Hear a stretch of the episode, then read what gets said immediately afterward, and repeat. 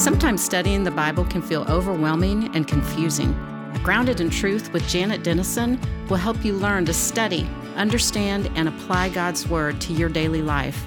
His Word is true. And guess what? It's for everyone. So thanks for joining us today as we dive into Scripture together.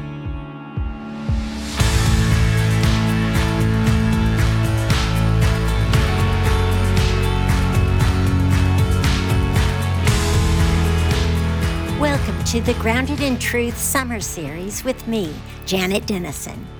Last week, we wrapped up our study on Ephesians and Paul's reminder to the church at Ephesus of the unfathomable gift from God we have in Christ Jesus and the blessings we receive by standing firm in our faith. This week, we are beginning an eight week series on personal prayer, which is volume one of a three volume series titled Studies on Prayer. We'll release the other two volumes in late spring and early summer of 2023. This first series is devoted to our personal prayers. Why did God teach us to pray? The answer is simple because God is our Father and He enjoys talking to His children. So, what can make it difficult at times to talk to our Father, and how can we develop a prayer life that draws us nearer to Him? These lessons are designed to guide our prayers and help them become the conversations the Lord wants to have with us each day so He can become that guiding voice for our journey through life.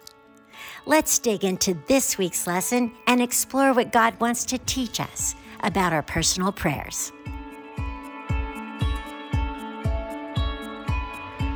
Welcome to lesson three in our studies on prayer. I titled this one Praying for Restoration, and the lesson is from Daniel chapter 9. Our journey to heaven is rarely a steady drive. Uh, we do tend to get off course sometimes. We do tend to take detours. Uh, our lives can be impacted by consequences having to do with our choices. Sometimes the choices of others impact our lives. But our journey is a journey towards sanctification, which is the process of being made holy. It would be interesting, and I wondered, why didn't God just save our lives and take us to heaven? That's not what he chose to do. Our earthly lives have a purpose, and the purpose of this life will dramatically impact our eternal life. So the reason we live here on earth is because God wants us to live a life where we learn to be holy. In the Old Testament, he often said, I want you to be holy because I am holy. So, our purpose in life is to learn what that means and to work at that sanctification process. Restoration can best be defined as God's forgiveness and is restoring us back to the path he had intended in our lives, back to a plan that He can use to redeem our lives for our sanctification. And so I used Daniel as my example. And I'm not sure why, because Daniel is one of the most perfect individuals you will ever find in scripture. That, oh, that all of us could live like Daniel lived. His story is fascinating. Early on, when the Babylonians came in, they took captive the key young people in order to bring them into their nation. They had an excellent way of taking a group of people and making them, integrating them into their culture. And the way they did this was they took the young, smart, strong, talented, and they took them into their circles to educate, to feed, to adapt to their culture. Daniel was one of those. So were his friends, Shadrach, Meshach, and Abednego. And you know some of the stories from the Old Testament about Daniel he and his friends chose to remain faithful even when taken captive and put in this position of being integrated into a foreign and pagan culture. They refused all that they needed to refuse. If something stood against their faith, they didn't go that direction. And Daniel lived one of the finest, most godly lives. So I wanted us to look today at a prayer Daniel prayed because he was known for his faithful obedience to God's word and his will in his life, regardless of the circumstances. And the result was that the people that Daniel influenced came to know Daniel's God. Why should we pray for God to restore us to a place of influence or leadership so that we can be like Daniel and lead others to know him? The book of Daniel is a prophetic book. It's located in the books of minor prophets. Uh, it's also an apocalyptic book. And there are many words that lead us to know he's talking about a time in the future that has not yet happened.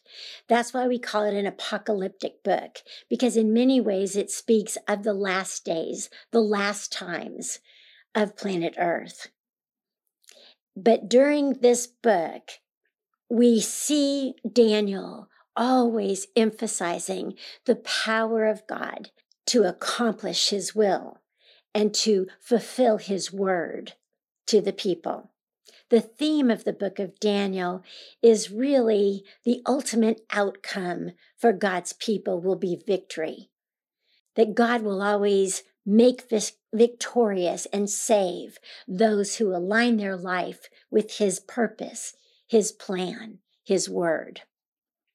Chapter 9 reveals Daniel's prayer for the Jewish nation, his people. He prayed that they would understand the sovereignty of God. I think when Daniel first arrived, I know he did, he would have noticed some of the people he was taken captive with. And he would have seen that they were being influenced by this foreign culture. And Daniel prayed that they would understand who God was and remain with Jehovah God being the sovereign God of their lives. He wanted God to be their God, and he wanted God to be their hope for the future. And so the passage begins by saying, in the first year of Darius, the son of Ahasuerus, by descent, a Mede, who was made king over the realm of the Chaldeans. These were foreign cultures known for their foreign worship of false gods like Baal. Darius is an uncertain man in history, but we do know that he was a king or a governor in the Babylonian Empire over this region of Chaldea. It says, In the first year of his reign, I, Daniel, perceived in the books the number of years that, according to the word of the Lord to Jeremiah the prophet, must pass before the end of the desolations of Jerusalem, namely 70 years. This is a difficult passage to interpret, but I would sum it up this way Daniel knew the words of the prophet Jeremiah. Remember, Jeremiah had preached to the Hebrew people, saying, You must repent, or God will bring judgment. You will be taken captive. Foreigners will own the land. And this had happened, and that's why Daniel was now captive in the Babylonian Empire. And so he then, having been taken captive, went back to study and remember the words of the prophets and to learn from them. And he remembered that Jeremiah had said that a period of time would pass before they would go back to Jerusalem. And during this time, Jerusalem would be ruined, taken down. It's exactly what did happen. This land was desolated by these foreigners in three different waves. They destroyed not only the people, but all of those buildings that had been built to the glory of God. And a period of 70 years had been assigned. Jeremiah said, You'll be captive for 70 years. That's literally how long they were taken captive. It's probable that Daniel was a young teenager, old enough to be noticed as wise, strong, intelligent, smart, influential. That's why he was taken captive.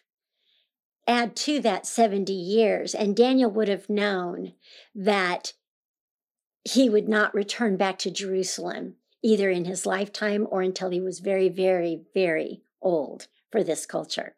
Daniel says, Then, when I realized what had happened in my life, that it was literally fulfillment of what Jeremiah had said would happen. Daniel says, Then I turned my face to the Lord God, seeking him by prayer and pleas for mercy with fasting and sackcloth and ashes. What those verses mean is Daniel goes to God, understanding what happened to them as a people, fulfilled exactly what the prophet Jeremiah had said would happen, to plea in prayer for mercy by fasting, by wearing sackcloth and ashes. Those were Jewish, I want to say rituals, practices that exhibited the deepest levels of grief. Daniel is saying, when I prayed, I prayed at the deepest levels of my grief. He said, I prayed to the Lord my God and made confession, saying, O Lord, the great and awesome God, who keeps covenant and steadfast love with those who love him and keep his commandments. Daniel knows who God is. He knows God is a God of mercy. He knows God keeps his promises to those who are faithful, to love, to those who will love God. And so Daniel knows he's praying as one who has been faithful. And he prays for restoration. He's going to ask God to restore what has been the belonging of the Israelites, restore the Hebrew people. But he does this by confessing in the beginning. Daniel says to God, We have sinned and done wrong.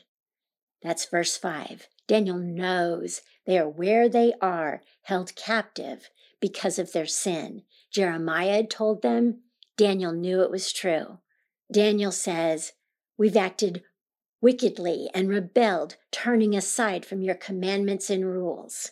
That's verse 5 as well. Daniel knows that as a people, a people that God had promised to bless, they deserved their current situation because they had broken their end of the covenant. He said, We have not listened to your prophets. Verse 6. He said, We know we are captive now because of our shame and your righteousness. Daniel knows that God had to hold up his end of the covenant because he is a righteous, just God. He had promised to bless, and he had.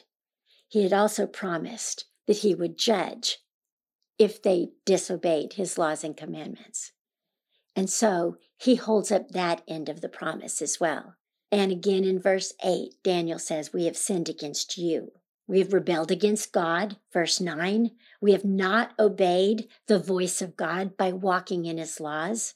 That's verse 10. All Israel, all Israel has turned aside, refusing to obey the words to Moses that have been confirmed by our calamity. And then in verse 13, he says, We have lost God's favor. At no point does Daniel express anger to God, saying, Why have you done this? Even though there are moments when that's our honest words to God. Daniel knows that he is living the consequences of a nation that chose to turn away from what God wanted for them. He knows he's praying for a nation that needs to be restored to God. And so Daniel gives these requests of God for his nation and for himself. He says in verse 16, he says, Turn away your anger, turn your anger and your wrath away from Jerusalem, your holy hill. And he says to God, Listen to the prayer of your servant for your sake, O Lord. It seems as if Daniel is fearful that if God doesn't restore them, how will people know he is God? He's asking God, for God's sake, to restore Jerusalem and to listen to the prayers of his servant for the sake of God's people. And then I love these next verses. Verse 18, he says, Oh my God, incline your ear and hear. Open your eyes and see our desolations and the city that is called by your name. For we cannot present our pleas before you because of our righteousness, but because of your great mercy. He says, Oh God, listen to me. Hear my, hear my prayer. See our situation. And then this is key. He says, We do not present our pleas before you because of our righteousness. At no point does Daniel say, We deserve you to hear us. We deserve your blessings. He says, instead, may we have your blessing so that people will know of your great mercy for their sin. He says, O Lord, hear. O Lord, forgive. This is always an important place to begin when we want God to restore our lives back to a close personal walk with Him the first thing we need to do is clean out of our lives those things that are between us and God, our sins. Daniel does this for his sake, for the sake of his people, for the sake of his nation. He says, Oh Lord, forgive. We know what we've done wrong. He says, Oh Lord, pay attention and act. Delay not for your own sake, oh my God, because your city and your people are called by your name. Daniel wants God to restore his people so that they can once again live for his glory. And God sends him, the angel Gabriel, as an answer to his prayers. Daniel receives this vision as he is praying. He says, He made me understand, speaking with me and saying, and the following are these words through the angel Gabriel from God to Daniel. The angel speaks, O Daniel, I have now come out to give you insight and understanding. And I pause there. What Daniel wants is to be restored again to the Holy Land, for God to restore them to Jerusalem, restore them to the temple, which at this point still exists. Why? Because the temple represents God's presence on earth. The temple represented that place they could go to to be made righteous with God again, where they could give their sacrifices and could be pronounced clean again. But the angel Gabriel gives Daniel God's message. He says, I've now come to give you what? Insight and understanding. We can never think that God hasn't answered our prayers because they're not the answers we asked for. Daniel wanted to be restored to Jerusalem. Instead, God gives Daniel insight and understanding into what is happening. At the beginning of your plea, the angel says, Your plea for mercy, a word went out, and I have come to tell it to you. You are greatly loved. Therefore, consider the word and understand the vision. Daniel will be held captive for the full length of time that Jeremiah said he would be. But his answer to prayer is this God will give him truth, insight, understanding for God's people through this vision. These are the words, and I want you to hear them as hope, even though they're difficult to understand And you can pick up eight commentaries and get eight interpretations of the following verses. But this is what Daniel did know God was going to answer Daniel's prayer at some point, but he was going to answer it in a perfect, God planned way. The vision 70 weeks are decreed for the people and the holy city to finish the transgression. There's a period of time. Now, Jeremiah said 70 years. This says 70 weeks. Literally, the way we probably should see it is there will be in the number of 70, which is a perfect number, a certain number of a certain period of time. In other words, the 70 weeks doesn't represent maybe a literal amount of time, it's God's perfect amount of time. And that perfect amount of time has been decreed. They will be held captive for the amount of time that God decrees because of their transgression. Purpose is to put an end to sin and to atone for iniquity, to bring everlasting righteousness to seal both vision and prophet, and to anoint a most holy place. God has a plan for Jerusalem. It will be to bring righteousness, a people of righteousness. It will be to once again make that city a holy place. He says, Know therefore.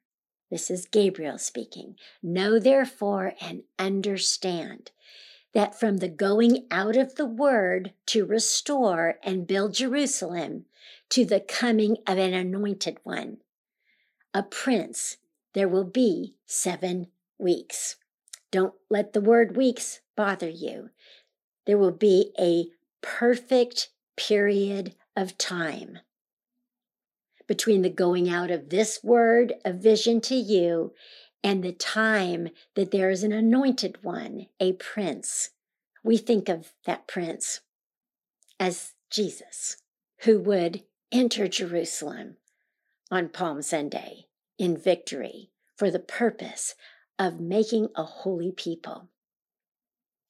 The rest of Gabriel's answer has produced, as I said, volumes of commentary, and you can read that. Truthfully, there is no certain answer as to the rest of the message of the angel Gabriel, but we do know this it emphasizes that God has a plan and it will come to pass.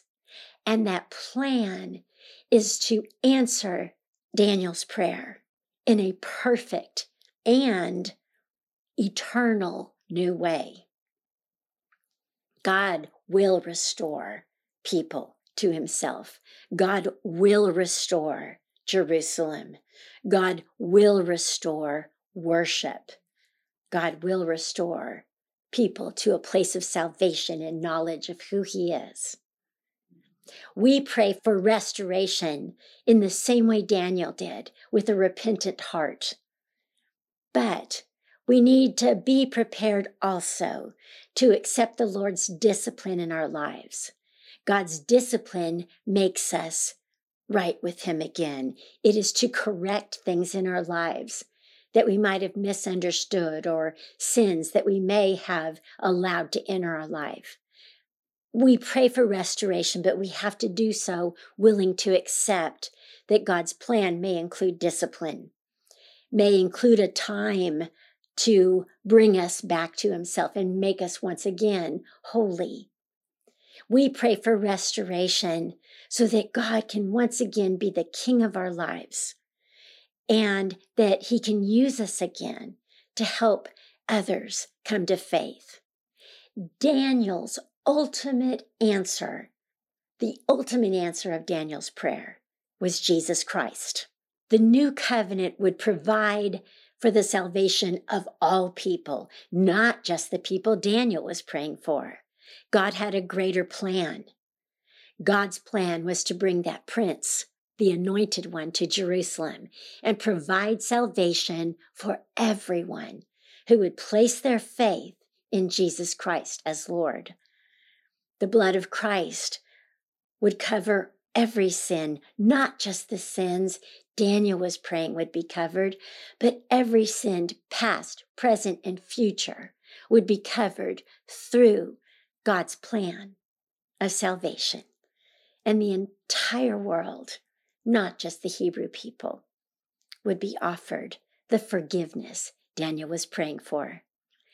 Peter made a similar promise to the early Christians who had been forced out of their homes in Jerusalem. They needed restoration. They wanted to come back home. And most of them never did. But in 1 Peter chapter 5 verse 10, Peter offered them this hope. He said, "And after you have suffered for a little while, the God of all grace, who has called you to his eternal glory in Christ, will himself restore, confirm, strengthen, and establish you. We'll always want God's answers, but we may be surprised at what those answers are. Restoration doesn't always change the circumstances of our lives, but, and I love this quote and close with it from Vance Havner.